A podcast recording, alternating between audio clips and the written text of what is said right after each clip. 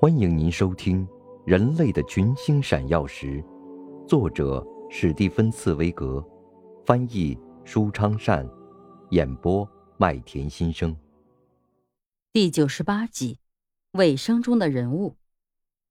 首先，第一位人物就是时年八十三岁的托尔斯泰本人，全名是列夫·尼古拉耶维奇·托尔斯泰。第二位是托尔斯泰先生的妻子。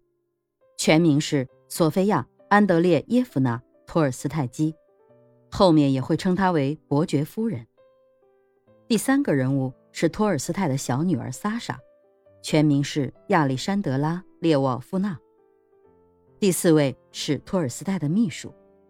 第五位是托尔斯泰的家庭医生和朋友，全名是杜尚·彼得罗维奇·马科维茨基。第六位。是阿斯坦波沃火车站的站长，全名是伊万·伊万诺维奇·奥索林。第七位人物是阿斯坦波沃的警长，基里尔·格列戈罗维奇。还有大学生甲、大学生乙和三名旅客。尾声共分为三场，第一场和第二场发生于1910年十月末的最后几天。在亚斯亚纳波利亚纳的托尔斯泰的府邸书房里，第三场发生于一九一零年十月三十一日，在阿斯塔波沃火车站的候车室。